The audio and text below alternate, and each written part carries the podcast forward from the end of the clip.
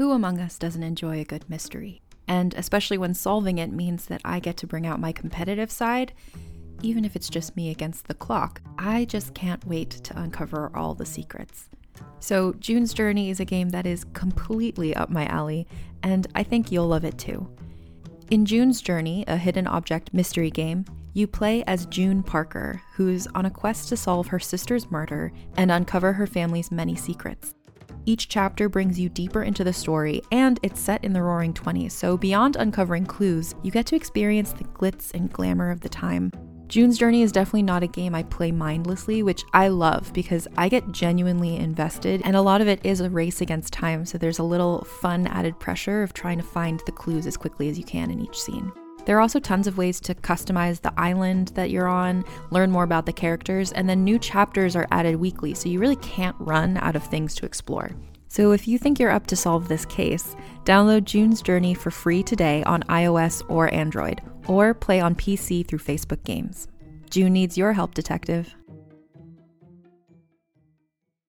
What does feminism mean to you? During Women's History Month, come explore feminism and how it's playing out in real life with season two of Thread the Needle, a monthly podcast. I'm your host, Donna Schill. I'll use my background in journalism to dive into topics that matter to women today, from divorce to call out culture to masculinity to girls' confidence. Season two of Thread the Needle finds the meeting place between feminist ideals and the realities of women's lives. Listen to Thread the Needle wherever you get your podcasts.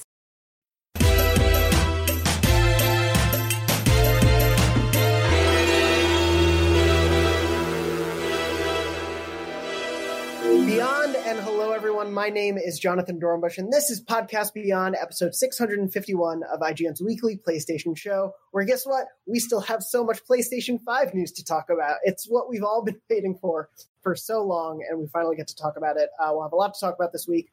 But before we jump in, I'm joined by Max Scoville. Hello. And Tom. I have no guest this week, Marks. That's correct. That was it. Yes, hello. Oh, wow. Tom, I have no guest this week. Wow, that's yeah. a great name. I love it. My parents um, are very weird. Yeah, you, you, do what you can. My parents put the O at the end of Jonathan instead of the A for no good reason.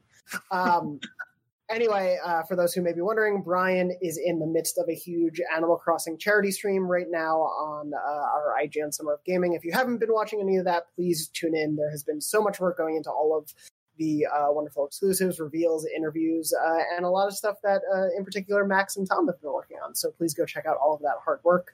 Uh, we also, if you're wondering, Lucy is off in the land of features doing a lot right now. And we were supposed to have uh, Kahlief from Spawn on Me on this week. Unfortunately, due to a scheduling snafu on my part, because I forgot how dates work, uh, the timing didn't work out this week, but we hope to have him on next week. Uh, but please go if you haven't already check out Spawn on Me, and we'll uh, be talking to Kahlief a lot next week. Uh, but with that uh, past us, let's jump into all of the PlayStation 5 catch up news we have because a lot happened after the event, uh, which of course we covered on last week's show, but there's still a lot that happened. And the biggest one I want to talk about is the that Marvel Spider Man Miles Morales was a sequel, then it was an expansion, then it was a standalone game, and uh, you know, just a whole lot of stuff happened in the 24 hours after the reveal. So we saw that reveal during the PS5 event, and then speaking to the Telegraph shortly after, Sony's VP head of European business said, quote, I guess you could call it an expansion and an enhancement to the previous game. There's a substantial Miles Morales component, uh, which I would hope, given that he's in the game name. Uh, he continued, which is the expansion element, but also within the game as well. There's been major enhancements to the game and to the game engine, obviously deploying some of the major PlayStation 5 technology and features. So this led everyone to believe that, hey, oh, uh, this is seemingly just an expansion of the original game that I we guess was getting remastered and then would be on PS5. Uh, but then Insomniac came out and officially said Marvel Spider-Man Miles Morales is the next adventure in the Marvel Spider-Man universe we will reveal more about the standalone game at a future date. Um, so it will be a proper standalone game. My guess is, based on what the VP head was saying, is that it's probably working off of the work they did on the PS4 game for the PS5 game, which I think makes sense and I don't fault them for. Uh, what, what did you guys think of this weird sort of unnecessary, unforced error that happened? Yeah, I think unforced error is a very good way to put it because it just feels like it is a rake that they did not need to step on, right? Like the the the the best way I can explain it is like people understand what this type of game is. Players understand. They we know Lost Legacy. We know you know Infamous had a similar thing. D- uh, Dishonored: Death of the Outsider for Dishonored Two. There was that. Like this idea of a smaller game based off of an older game's kind of tech and the, the the base of it that tells a different story is is something people are really comfortable with and like. And like for some reason this interview calling it an expansion just threw this wrench into the gears that just like didn't need to be there. I just don't it's so weird. And i, I think it's partly their fault for not really specifying anything in the the reveal event. But like yeah it just was this like headache that nobody needed to have. Yeah it's it's weird because it like I, I i guess if I get I guess it is it's going to be nice to be like, oh hey, you get all of Spider-Man on PS5 and it's got some extra bells and whistles plus like a, a substantial extra chunk. But like, how do you how, that messaging is? I feel like I'm I'm it, it managed to kind of actually derail some of the hype there because the, mm-hmm. the way they presented it was so like here's something new, here's something big and huge. But like, I mean, even even Lost Legacy was, uh, I mean, they opened up like a PSX with that, right? Like that was that was a big, huge kind of opening thing. It, it I, I guess I'm just based on what we've seen of of you know Spider-Man's DLC. I just I'm I'm now like almost skeptical about how how big this is going to be or like what we should what, what we should be expecting. Um, it's just like yeah, it's it's odd. Um, um, so the the Lost Legacy comparison is really apt because uh, J- Jason Schreier reported that he had heard from sources that it is essentially a standalone game similar in scope to Lost Legacy. And yeah, my my guess is you know, we're going to get New York. It's going to look different because it's a different season. There is going to be a new story within this New York, but it's going to be the same New York we know from the first game, which is I like not a bad thing. It's going to look prettier. It's going to run smoother.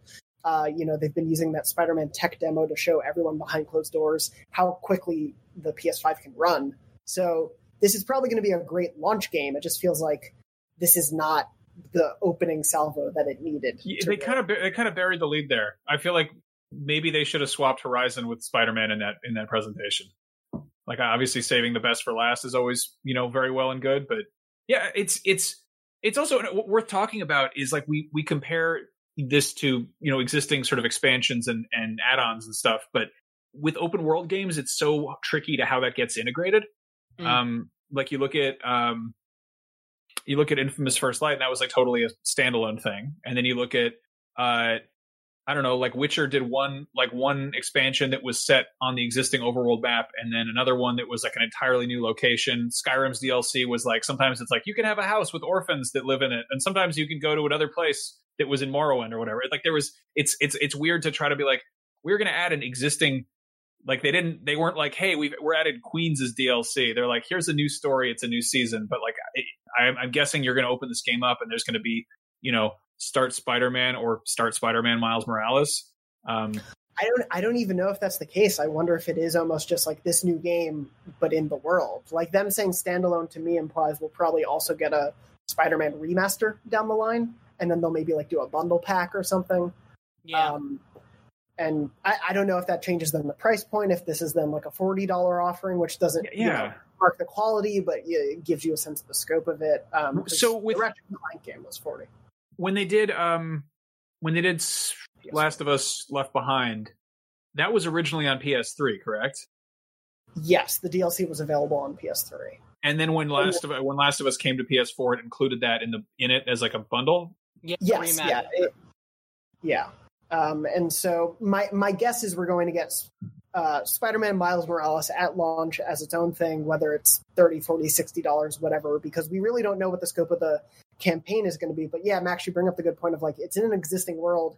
We know how side quests work in that world. We know how like random encounters work. Are they all just going to be the same? Are they adding a bunch of new side quests to fill out that world because otherwise New York is going to feel kind of empty if there's not the mm-hmm. same amount of side content. Are they going to have a bunch of new ones? Are they saving that stuff for the next Spider-Man? Because like there's obviously a lot of hanging threads from Peter's story that will presumably get addressed. But um And the, and the know, I- crazy thing is, none of these questions needed to come up right now, right? Like, Yeah, yeah. like all they had to do is out the gate say this is a standalone spin-off, not a Spider-Man Two, and all they had to do was say that, or even just the first part of it, and people would immediately just be excited for it. And I'm still excited for it, but like it's it's exactly what Max said, which is now we're all questioning it, and now we're all asking these questions when we were previously the day of just excited for this game.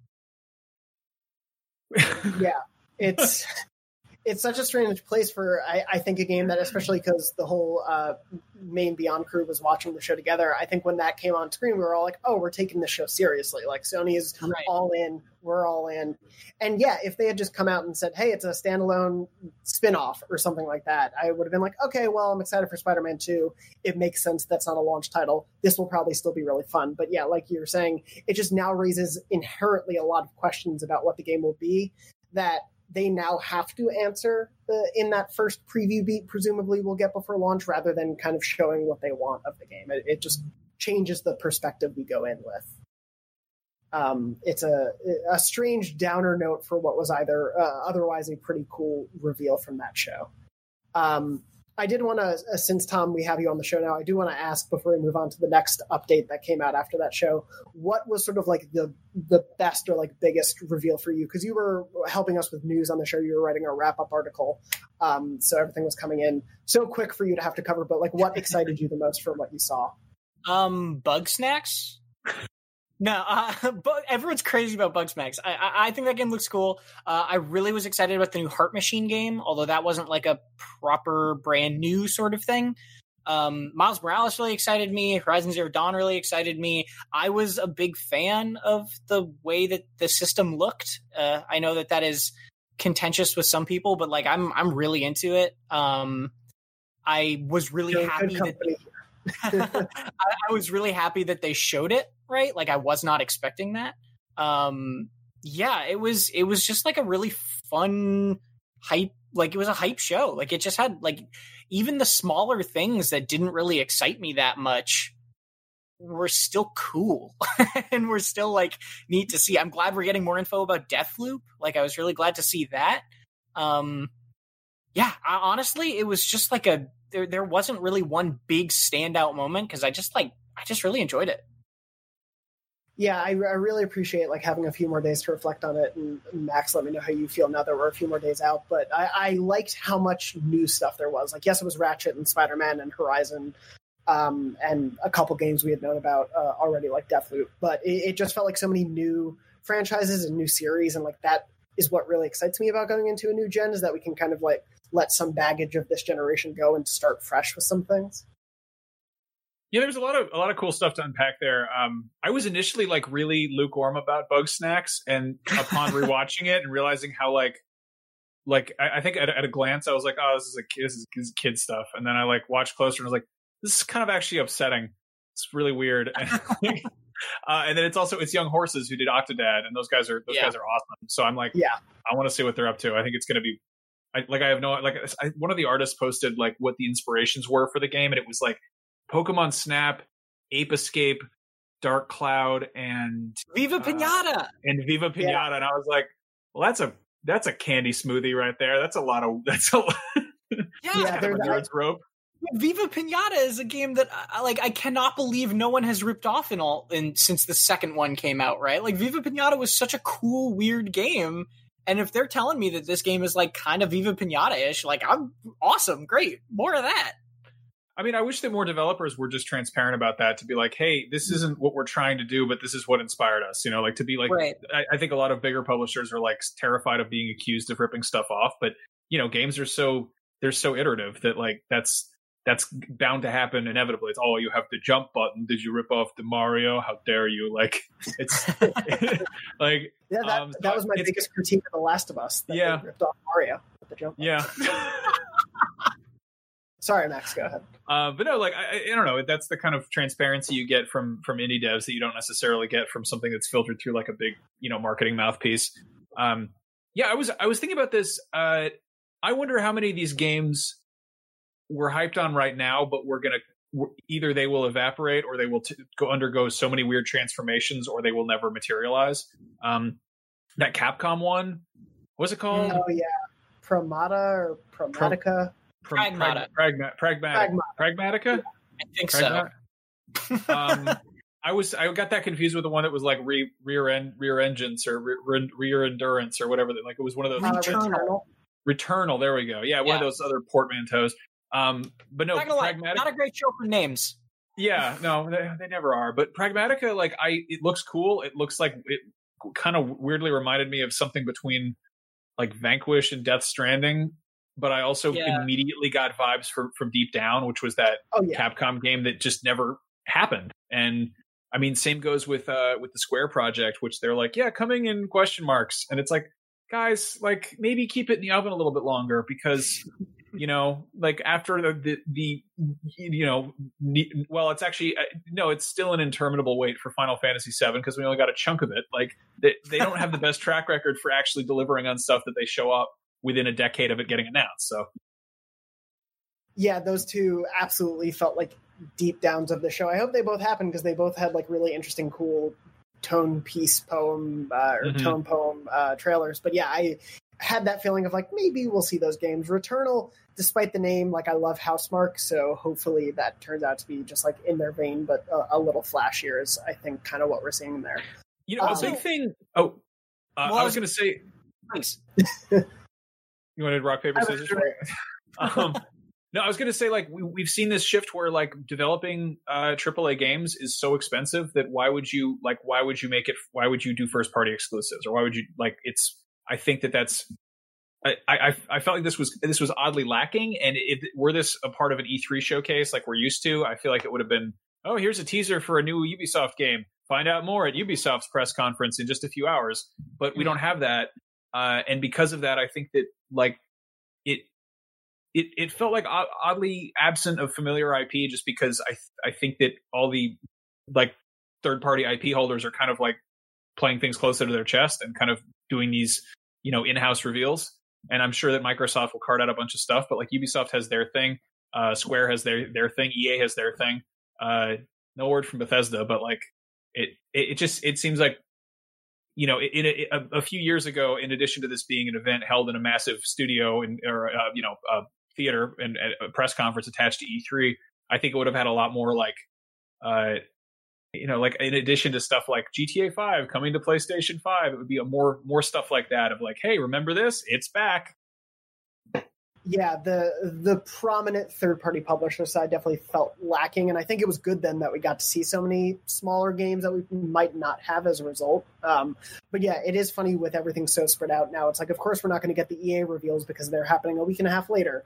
Ubisoft is happening a month later. Um, bethesda did show up with uh, death loop and ghostwire tokyo but starfield and elder scrolls are probably half a decade Oh, yeah. away.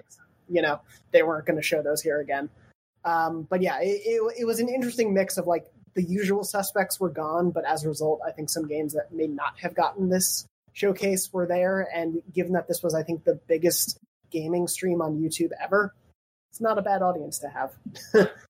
um, in terms of other follow ups that happened after the fact, I did want to mention because we had all uh, talked about this on the stream afterward as kind of one of the ones that stood out to us the most, um, especially visually. Uh, Little Devil Inside, which has been around as a Kickstarter game for a while, the devs apologized and are promising to change uh, racist enemy designs that people have noticed online.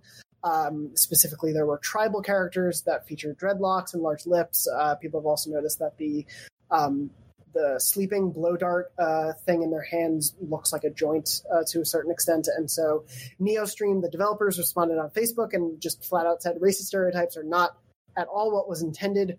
Uh, this is a team that is in South Korea, by the way. So they said, "quote We were not aware of the stereotypical typical connotations and wish to apologize to anyone who may have been offended by the character design."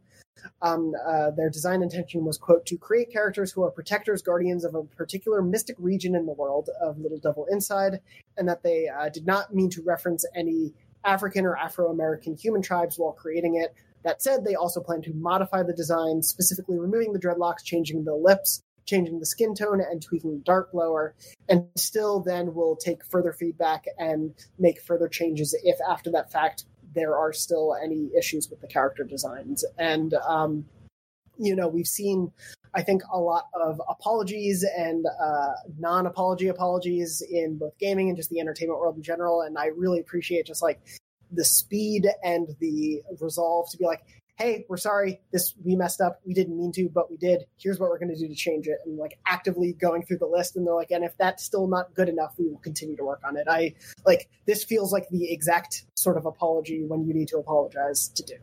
no, that's that's how you do it. That's it's it's also like it doesn't matter if they meant to or not. They were like, oops, let's fix it. Like let's take action as opposed to being like, well, that's one interpretation, but uh, we're going to double down and just really. So good on them for, I guess, jumping on that. And I, I looked at some of the responses to this, and it was kind of nice to see. Uh, I I feel like people were like they they were receptive. You know, like normally you see this weird kind of crusade come out, and they're like they're censoring it, they're trying to like change the original vision. It's like maybe the, I mean, like how how art is received is like if if they were trying to be inflammatory, I'm sure they'd be like, no, that's part of the plan. But they were like, oh crap, that's not what we want at all. Let's you know back off. Yeah, yeah. It, it, it's it's easy to forget that racism doesn't always have to be intentional it, to still be racism, right? Like if they genuinely were like you know they're from South Korea, like they maybe they genuinely didn't know the cultural implications of that, but as soon as they learned them, they were like, "Oh yeah, okay, sorry, like this was not okay, and we didn't we didn't know that, and like good, you know, like just because they didn't mean offense doesn't mean it wasn't offensive, and so exactly. it's it's cool to see this response, especially with as you said, the game looking really cute and cool, and and you know it's it's nice to know that this sort of black eye on it is is getting patched up real quick. Yeah, yeah, especially because it definitely looked the most uh, one of the most visually striking and interesting games that I think a lot of us want to learn more about. So I appreciate knowing that the devs are seemingly good people who are like, yeah, let's make this better. Let's make it uh, something that it, you know, to fix these issues. Yeah. So I, I, I, really appreciate that. I still have no idea what that game is about. I really want to play it, but like, I just love that it was like, here's like a sizzle reel of like some of these look like adventure games and some of them look like you're fighting stuff and i have no idea what to do. You just i guess you go to the bathroom though so. Yeah it looked like a a bloodborne like a soulsborne slash uh, old british man life simulator. Like i don't know where those two meet but i'm excited to find out how. Um, so that was definitely a cool one uh, that we'll definitely keep an eye on. And uh, big props to those devs for making that change as a podcast network, our first priority has always been audio and the stories we're able to share with you. But we also sell merch, and organizing that was made both possible and easy with Shopify. Shopify is the global commerce platform that helps you sell and grow at every stage of your business, from the launch your online shop stage all the way to the did we just hit a million orders stage. Whether you're selling scented soap or offering outdoor outfits, Shopify helps you sell everywhere. They have an all in one e commerce platform and in person POS system, so wherever and whatever you're selling, Shopify's got you covered. With the internet's best converting checkout, 36% better on average compared to other leading commerce platforms, Shopify helps you turn browsers into buyers. Shopify has allowed us to share something tangible with the podcast community we've built here, selling our beanies, sweatshirts, and mugs to fans of our shows without taking up too much time from all the other work we do to bring you even more great content. And it's not just us, Shopify powers 10% of all e commerce in the US. Shopify is also the global force behind Allbirds, Rothy's, and Brooklinen, and millions of other entrepreneurs of every size across 175 countries. Because businesses that grow, grow with Shopify. Sign up for a $1 per month trial period at shopify.com slash realm, all lowercase. Go to shopify.com slash R-E-A-L-M now to grow your business, no matter what stage you're in. Shopify.com slash realm. During Women's History Month, come explore what feminism means to you with nonfiction storytelling podcast Thread the Needle. I'm your host, Donna Schill. I'll use my background in journalism to dive into topics that matter to women today. Listen to Thread the Needle wherever you get your podcasts. Uh, before we move on from the uh, game side of all the PS5 stuff, I do want to talk about uh, a few people wrote in on the YouTube version of last week's episode, uh, expressing what their favorite reveals were from the event. And since I asked for them, I want to make sure we cover. Uh, friend of the show, K Babs, uh, of course, responded and said, "So happy to they decided to return to the PS3 storyline with dimension hopping rather than remake Ratchet and Clank 2 for Ratchet and Clank uh, Rift Apart." Which I feel would have been the less interesting take. Um, for those wondering, like Max and Brian, this is a sequel to the PS3 canon because a lot of the worlds, like the swamp and the pirate base, are from the first PS3 game and not in the PS4 one. And dimension hopping was strongly implied by the ending of the final PS3 game into the Nexus. Uh, K-Babs is a, I'm a big Ratchet and Clank fan. K-Babs is like top tier Ratchet and Clank fan, so they know what's up. Um, very excited to see more of that one though. Um, heavy user, said the console reveal, of course. Uh, Chris said Horizon Zero Dawn 2. Uh, biggest surprise was Spider Man, uh, even if it ends up being a $40 game. Uh, Aaron said definitely Bugsnax and the Bugsnax theme song. Lots of other good stuff, of course, but nothing as spontaneous and joyful as Bugsnax. Uh, and shout out to, it feels like I'm plugging our own stuff, but uh, our social team for getting that song stuck in my damn head by putting it over all of the other game trailers in existence because now I can't stop hearing it. Um, Raphael said Project Athia looked cool, and I'm definitely excited to see more of that. And uh, Gary Whitta, of course, uh, who co-wrote Rogue One and uh, has been a part of many other projects, including the Telltale's The Walking Dead, uh, is leading a writing team on that. Should be really exciting to see. Uh, and Mr. Grimm says Demon Souls because I beat Dark Souls and I really enjoyed it. And I mostly wanted to read that because that seems apt for someone named Mr. Grimm.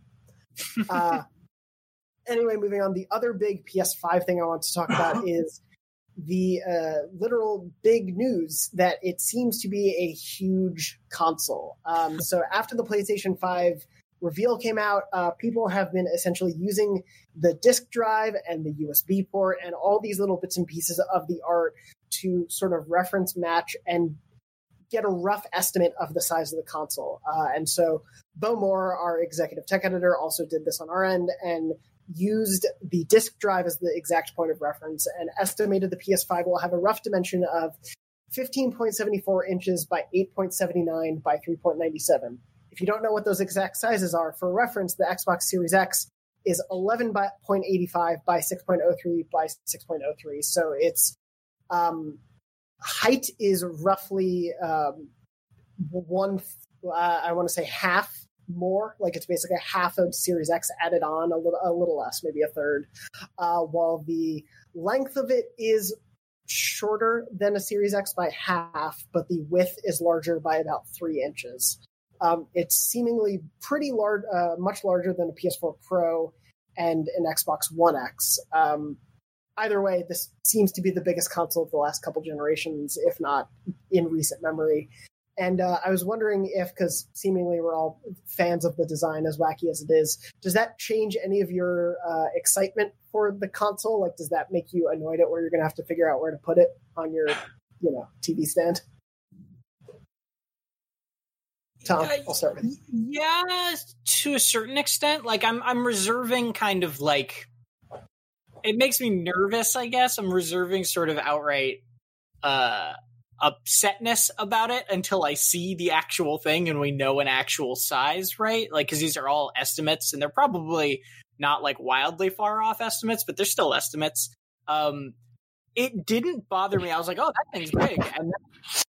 And I, it didn't bother me. And then I looked over at my PS4 in my entertainment center and was like, oh, that's going to be big. Like, like just in that context, I was like, oh, well, that may be pretty big.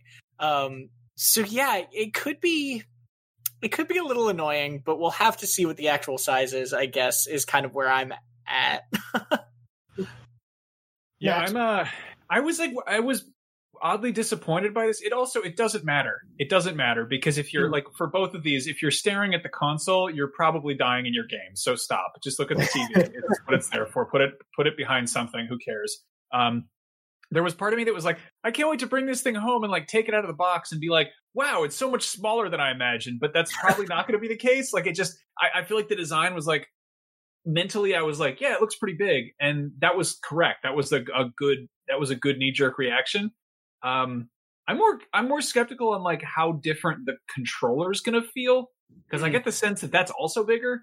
Um, yeah, it's it's an odd one. Like I, I just um I'm more wary of fitting the Series X in my entertainment center because like that's going to be really tight. Uh, that might not even fit. I, I, just and I just got a new entertainment center. This is like a this is a this is a bratty this is a bratty first world problem to have. Like, oh, I just bought new furniture for my gaming consoles, but like, you know, it's it's it's like a stupid it's a stupid problem. Um, it's just it's going to be weird because this totally does. Uh, this is like it seems like it's the size of a PC. Like it's we're just at that point now where like they've they've always like and I was like, what does this remind me of? It reminds me of my friend's Alienware from 2007. Like it's yeah, it, it, and I mean definitely it seems like the size is a result of them wanting to make sure this thing stays cool and is not right. the constant joke of a PS4 Pro sounding like a jet engine. Like that's just become literally everyone says that now. So it's um one of those things where I get where they're coming from. Yeah, it'll be interesting. It probably means I will keep it vertical and not really put it horizontal unless it fits under anything. Mm-hmm. Uh, just because that's a, a, long area to fit horizontally. But right, yeah, I like. I still like the design. Do you do you guys like have a preference? Price aside, right now, do you have a preference on whether you're going to get disc or the discless versions? I, I would pro- like so. This is the thing: is it, this this answer for me is skewed a little bit just by the this job, right? Like if I was just buying one of these for myself, I would absolutely buy the discless version um, because it is it just it looks nicer. Like the design looks like it was made with the discless version in mind. It that that sort of bump uh, for the CD drive looks fine on its side, but looks really awkward to me standing up. Um, and the disc, discless version, I think, really lets the what they're going for shine a little bit better. But uh, we get games sometimes from developers on disc for review and stuff like that. And so, like, I'm gonna probably be getting the disc version just for that because, like, it it because of the added flexibility of like just this job. Um, so so that's a little bit skewing there. I would definitely, I think I would personally go discless if I could, though.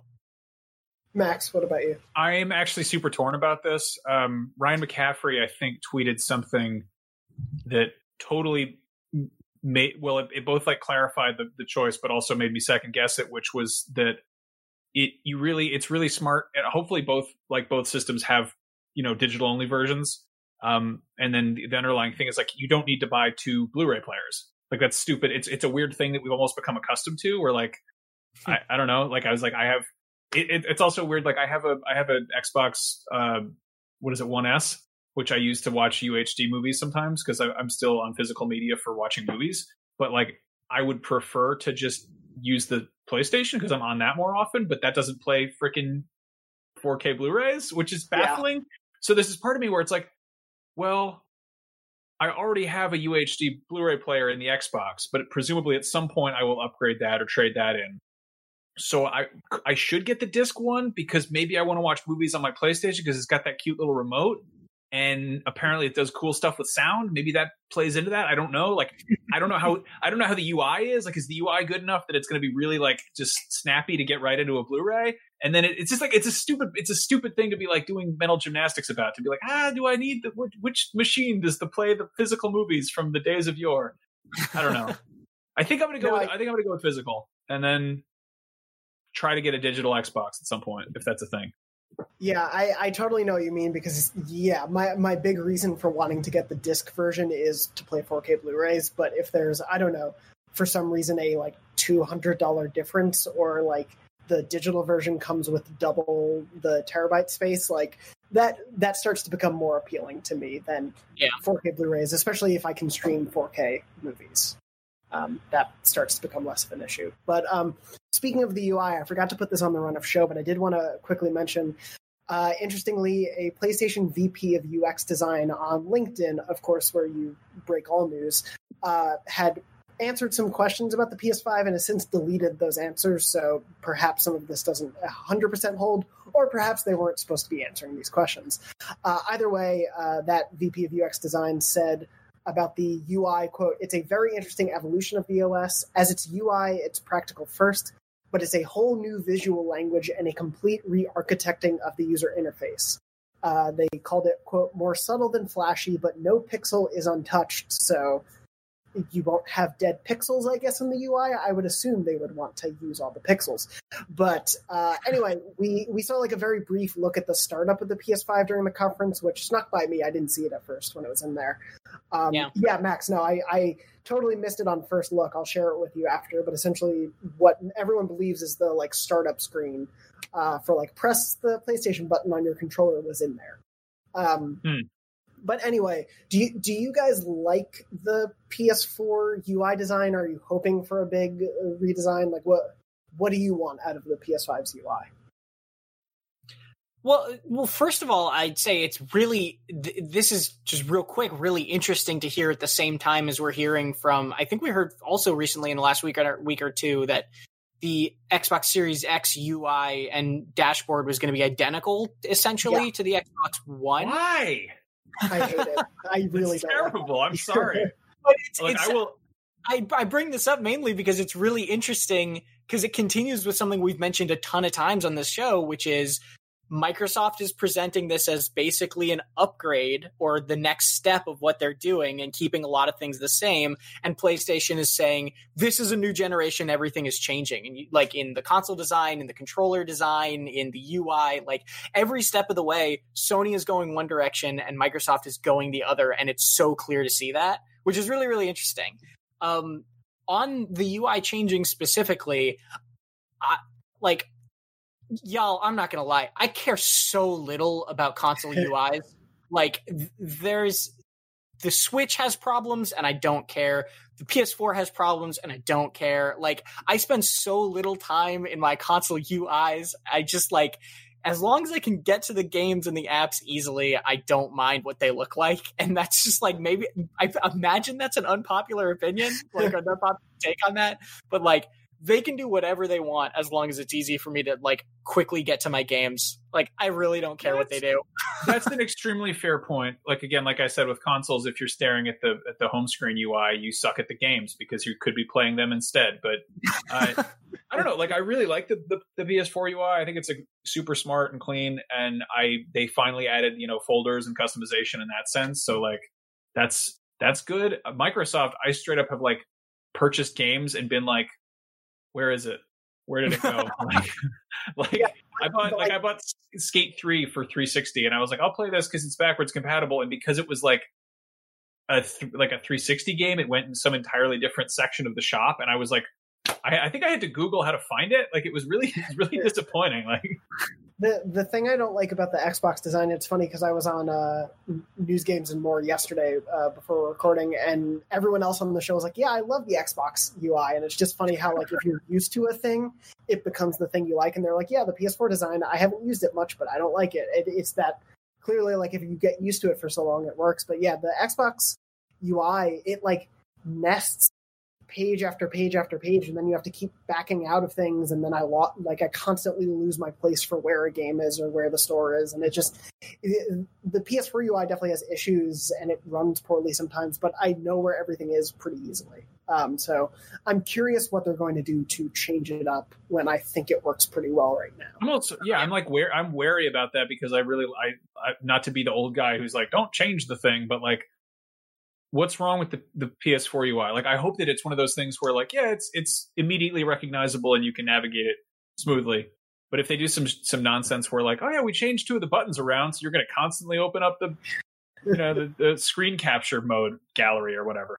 yeah, it's hopefully they keep it simple. I'd rather something simple and that they add features to over time, especially when you get a new console. I just kind of want to be able to jump into the games and see what's new. Um, anyway, moving on from all of that PlayStation 5 talk, I do want to talk about something that's coming to this generation that got announced this week and we'll probably see much more of right after the show airs because that's how Beyond works. Uh, but EA formally announced after a series of leaks on both the PlayStation Store a few months ago and the Microsoft Store a few days ago Star Wars Squadrons, which is a first person space dogfighting game set after the events of Return of the Jedi. Uh, it's coming to PS4, Xbox One, and PC via Origin Steam, and the Epic Game Store. It'll only be forty dollars. Uh, it's not sixty, and it will be released on October second. Uh, it's being developed by Motive Studios, who of course worked on the single player story and worked uh, with Dice at Large on Star Wars Battlefront Two. Uh, Motive is in uh, the studio, it will include both a single player story and multiplayer modes with crossplay support, uh, and will also be playable in VR on PSVR as well as PC VR modes. Um, there will be more of the game shown at the EA Play Live uh, showcase on June 18th. But just to give a quick rundown of it, uh, the single player story mode is set after the Battle of Endor and the destruction of the second Death Star. Uh, alternating between two customizable pilots, the story will feature brand new characters and cameos like Hera, who was in Star Wars Rebels and you see in the trailer. Uh, the two pilots will be shown the essentially different sides of the conflict, including one who flies for the New Republic's Vanguard Squadron, which is also in the Alphabet Squadron Star Wars novel. So if you want more info on them, go read that. As well as the Galactic Empire's Titan Squadron. Uh, I can get into a lot more details of this, but of course, Max, what did you think of this announcement? Uh, so full disclosure on two counts. Yeah. One, uh, this is being written by Mitch Dyer, who's a good friend of mine, as well as Walt Williams. The two of them also worked on uh, the Star Wars Battlefront 2 campaign. Um, uh, I will also say up front that I've I've never cared for dogfighting stuff in Star Wars. like I think it's it's what like I just never got into Xbox or like what am I saying X Wing versus Tie Fighter. Um, it's it's cool. I like the ships, but there's something to me that's sort of like detached about being in a cockpit versus controlling a character. Um, but I do like the amount of sort of characters they've been showing in this trailer. Like I think it's cool. There's like you know you get a shot of one squadron and there's like a Trandoshan in there, and I was like, okay, that'd be could be a dinosaur spacesuit lizard. You know that sounds like a good time. Uh, the VR stuff sounds incredibly cool because we got that uh, that Battlefront demo, which was like just zipping around in an X-wing for the hell of it, and then we didn't hear a peep after that, which was infuriating. Uh, anybody who has a PSVR who hasn't checked that out, go download it. It's awesome. Uh, it's free, I believe. Um, yeah, like the fact that we're getting a full fledged play an entire s- space fighter game in in virtual reality is is pretty awesome. Uh, and then I think that the five v five thing is really smart because like one of the worst things with multiplayer games is is waiting for your lobby to populate and like waiting for people to play with you. And if if it just takes nine other people, that shouldn't be a big of a deal. Well, and they're they sound seemingly they're almost going the this word is overused MOBA route, uh, MOBA inspired route, hero shooter inspired route, whatever you want to call it at this point. Of it's five v five. There's going to be probably different classes of ships, right? You're going to be able to take on different roles within each fight. So there's that sort of the bones of that in there. Um, I'm really looking forward to this because I love I love Star Wars. Like Rogue Squadron was one of my favorite games. Like I, I when I was younger, I I really liked that type of game. Um, additionally, I've played space VR dogfighting games before in VR. Like I've played Elite Dangerous in VR. I've played Ace Combat Seven in VR. Although that wasn't in space and also was a much smaller kind of mode rather than the whole campaign. And like dogfighting and aerial dogfighting in VR is so so fun if it's done right. It can really make you sick if it's done wrong. But it when it like when it clicks, it is just chef kiss good. Like there's nothing better than like going towards somebody and then like they fly like flip and fly over your head and you literally look up to track them like with your head rather than like just having to move the control stick like that experience is so cool and it'll sell anyone on VR um so I'm excited for that. I'm really interested specifically in the story setting for this because this is the second EA motive Star Wars campaign in a row that is set directly after the Battle of Endor because that's what Battlefront 2's campaign was. Was the Mhm. first chapter 1 of it was the Battle of Endor and then everything is like the fallout after it. So it's really interesting to me that pretty much the same team is making another Star Wars campaign set in the exact same era. And I don't think that's like a bad thing necessarily at all. Um because it's fertile ground, but like it's just it's just I was very surprised to hear they were going right back to that spot. Hmm I mean, I, I imagine like they work with the story group ex- extensively, and every like the the weird thing about Star Wars is that it all all all the T's and I's have to be dotted and crossed respectively Right. across medium, which is a, like I don't think anything else really does that, where it's like entirely a cohesive like like it is a it is a really fleshed out canon in that sense. Um, but I imagine that after having sort of understood what sort of what's what the current events in the galaxy are in you know six years after Jedi or after Endor or whatever. Um, no, I'm thinking um, Mandalorian is six years after. Um, but yeah, Battlefront 2, if you if you've already worked with a story group and like knowing who's doing what, what's happening, sort of what the state of the galaxy is in this exact time frame, it's probably cuts out of a lot of a, a lot of nonsense to just be like, well, let's stay in this corner of or this this chunk of time right here. Um, I also I've heard that they story group will just sort of have certain areas that are off limits, not or not like off limits, off limits, but basically they're like if you went to them and you were like, yeah, I want to do uh, I want to do a Kotor prequel. They're like, no, we're not we're not going there yet, you know, which is which is honestly I think pretty good. Like I think they're just now in the comics starting to explore what's um what's happening after Empire, I think, or d- around Empire, but basically like they they were very careful to sort of be like we're rebuilding out this new canon and so like the problem with the expanded universe was that it just kind of like it just got over escalated like everybody was just going every which way and there's like there's tons of stuff that doesn't line up because you know Kevin J Anderson was like yeah I'm going to write about what's happening with the young Jedi Knights and Timothy Zahn is like and this is what happened when the you know Han and Leia had twins and it's like you got to like there wasn't anybody like checking all these things off so mm. um yeah just I, I mean that's a that's a period that I'm like again I'm also sort of whatever about that you know like there's no there's not really a ton of intrigue to me. Whereas like um, looking at Jedi Fallen Order, that was like this is set squarely in the dark times. You don't know what the hell is happening right now.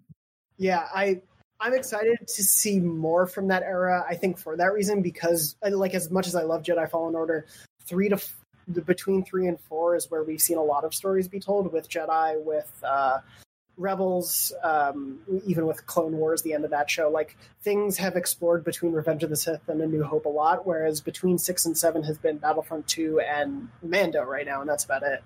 Um, and, and, yeah, like Max, you were saying, the High Republic, which I think is starting end of this year or early next year, I think it got delayed a little bit, is the first time they're going to like a new time period in the new canon. So hopefully that will open the door to games also doing that because I think that could be really fun.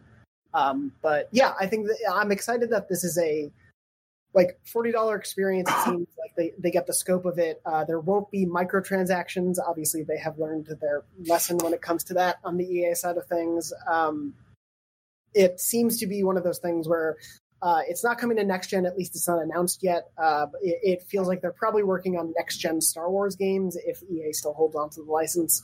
Uh, and this is something to kind of like cap off the end of the generation with. Yeah, we already have a date on this, right? It's like October something, uh, October second. October second. Yeah. Yeah. That's so, that's cool that we already have a date, and it's what four months away. That's I I, yeah. I, I dig that for sure. Oh, I love those types of announcements. Um, that that's been the ongoing thing with like the Batman game never gets announced. Is that just going to be like revealed in August and out in October? Because that right. feels like where we're getting to at that. Um, that would be nice. yeah, I, after all I mean, these logo teases we've had so many like I, I like that would be my that would be my favorite thing if that is the the the newest addition to next gen if publishers just shut the hell up until it was like closer to release. Things like like it's been it's been over eight years since they announced cyberpunk. Like i still haven't played that friggin game. Like i'm i'm totally fine if they're like you know pulling a bethesda and doing you know fallout 4 available this fall. Here's a mobile game. We'll see you in three months. And just like piecing out. And you're like oh there it is. That's it who needs SSDs when you have immediate announcements? Better marketing. That's what I want. More $40 games available now. Back of the box PS5 uh, bullet point. Better marketing. Uh, anyway, moving on. Before we wrap up, I do want to talk a little bit about uh, what we're playing. Uh, Tom, what have you been up to recently? Not much, sadly. Um, I've been having, I've been, if you follow me on Twitter, you'll see I've been struggling with uh, like forearm tendonitis sort of thing. So I've been pulling back on games, but I am still playing Persona 5 Royal uh, with my significant other. We play that together, so it's easy to just have her drive. Um, and I'm approaching the end of that. No spoilers or anything. I'm in mid November right now. So okay. I think we've got around 90 hours in it. I never thought I would beat the first one, nor did I think I would beat it, or the original, nor did I think I'd beat it again. So, like, I'm really still loving that. Uh, I also did want to give a quick shout out to a game that just came out on Steam Early Access, but is coming to PlayStation eventually, um, called Hardspace Shipbreaker, which is like Max, you might actually be into this game if you haven't heard of it. But like, I've heard it- of it. Yeah. yeah, we had we had it on Summer of Gaming at one point, and I just got to play some of it recently because it just came out on early access on Steam, and it's just such a weird. Like, I'm so into it. The concept is literally you just work in like a spaceship salvage yard, and you're given a spaceship and like a laser gun to cut it up, and you just go through and say, okay, this panel is made of aluminum, and you cut that out of the frame and you throw it in the furnace, and then you're like, all right, here's some fuel, and you like siphon that out and throw it into a different container, and like that's basically the whole game is you just salvage spaceships, and it's super super simple and like wonderfully zen. It has the same sort of appeal as like truck simulators, but outer space, and I'm very Yeah, that-. I, I love the idea of doing stuff in space that isn't just like shooting lasers and aliens and stuff. I mean, Right. you're still shooting lasers, but the idea that it's like you have a you have a blue collar job in outer space. That's like that's kind of rad. Um, yeah. So that doesn't also- have a PlayStation date yet, but I look forward to it. Yeah, that's the kind of thing that immediately gets my attention. What I would I would love a really realistic firefighter game. Like Hmm. I feel like we there's all this stuff that we we sort of take for granted in terms of what you can do with games and it's obviously it's gotten so much easier to do stuff with realistic physics or with like you know weird stuff like fire or water, but now it's like kind of just it's it's technically very feasible and we're also we're just so accustomed to be like yeah no there's a you, you jump and shoot the gun like because that's what it's easiest to make a game about and it's like well what about like I'm not saying it has to be non-violent. I'm just saying like make make the violence weirder. Like make a lumberjack game where I can get crushed by trees. Like that sounds like fun as hell. There, there is a game on Steam called Embr, E M B R. That's basically, uh, that one's basically like Overcooked, but firefighters. Oh yeah, I had my eye on this. So that one doesn't have a PlayStation date yet. That's also an ember is also a wearable. That's some sort of okay. That's not helpful at all. Max, what have you been playing? Um, I haven't been playing much because we've been doing so much stuff uh, for work that involves staring at a screen that when I don't would do that, I'm like I need to read a book or you know like maybe watch a movie. But I've just been kind of kind of tuned out. Um, I've been playing Yakuza Three, which is not, sorry not to be the guy who's just playing a different Yakuza game all the time, but I am. Um, but Yakuza Three is in the it's in the remastered collection, and it's the I think it is technically the oldest Yakuza game I've played because I played the modern remakes of one and two, and then like zero was a was a very late PS3 game that got ported over, but three is like a pretty standard sort of up like upres remaster type situation, and oh boy, it is rough going back to an early PS3 game. Like a ten year old game is like it's it's definitely you know it's it's weird to be like like to me i'm still like yeah 2009 that's recent. And then it's like in terms of video games like hell no that's not at all So Um, much has happened. Yeah. i just looked in uh resident evil 7 is $10 on psn so i'm just gonna buy that right now so that i don't have an excuse to have not played the scary game It's a good idea. Uh, and I have been playing a game for review that I can't talk about yet, but you can look forward to that review at some point in the future. Uh, and I also recently started Maneater, uh, and I am only like two hours in, but that game is just delightfully silly and dumb uh, in the best ways. Uh, I I did not expect to like it as much as I have been, but the fact that it's just a legit like RPG as a shark has been really fun. Uh, I'm I'm very excited to keep going with that one.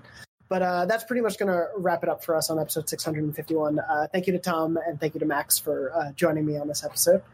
And thank you to Red, our producer, uh, for sitting around and listening to us talk for the last hour.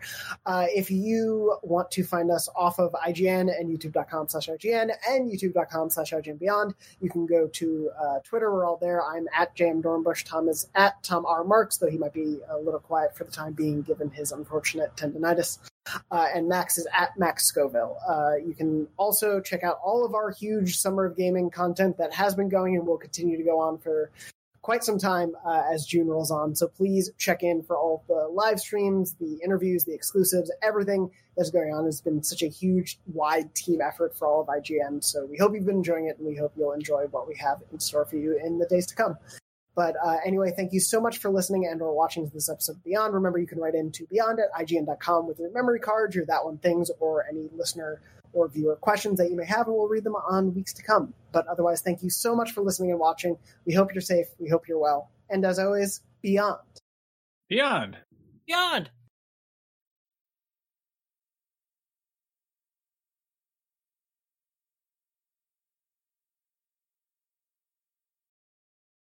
What does feminism mean to you? During Women's History Month, come explore feminism and how it's playing out in real life with season two of Thread the Needle a monthly podcast. I'm your host, Donna Schill. I use my background in journalism and draw on women's life experiences to add to the conversation on topics that matter to fellow feminists like you. Now, in its second season, listen to new episodes each month as we explore finding yourself through divorce, battling call out culture questioning our ideas about masculinity, and discovering why girls' confidence plummets in their preteens. Guests include Stephanie Coontz, historian and author of Marriage a History, April White, author of Divorce Colony, and Loretta Ross, professor on white supremacy and call out culture at Smith College. Listen to Thread the Needle on Apple Podcasts, Spotify, or wherever you get your podcasts.